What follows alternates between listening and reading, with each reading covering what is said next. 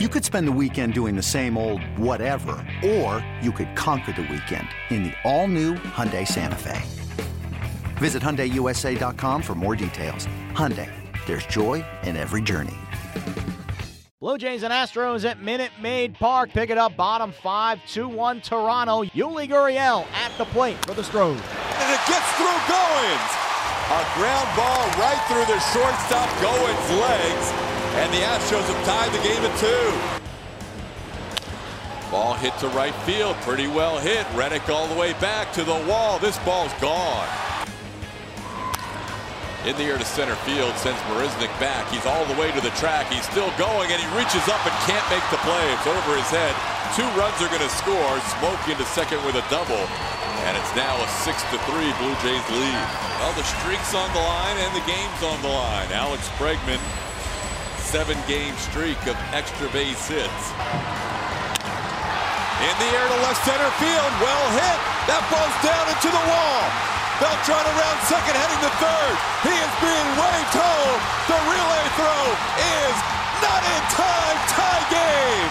Juan Centeno now with a chance to win it. Line drive, base hit right field. The Astros walk it off. Juan Centeno and his first Astros complete a miraculous comeback, scoring four in the ninth to stun the Blue Jays 7 6. Every hitter in Houston's lineup had at least one hit.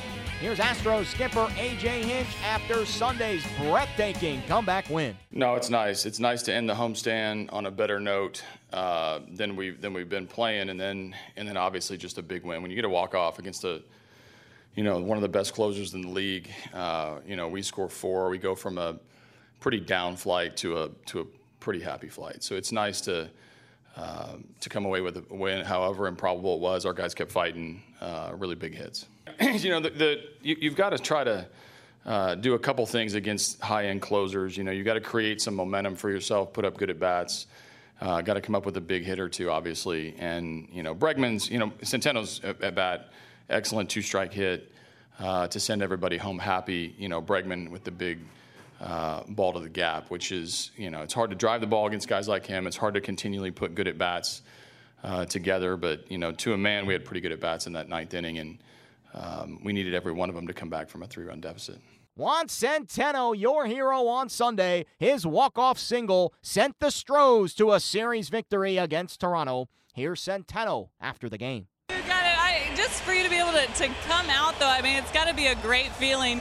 Every time that you've stepped on this field with an Astros uniform, you've helped in some way. Man, I just, hey, I, I love the game. I like, uh, I always play hard, so every time I'm in the line, I'm gonna give my 100%.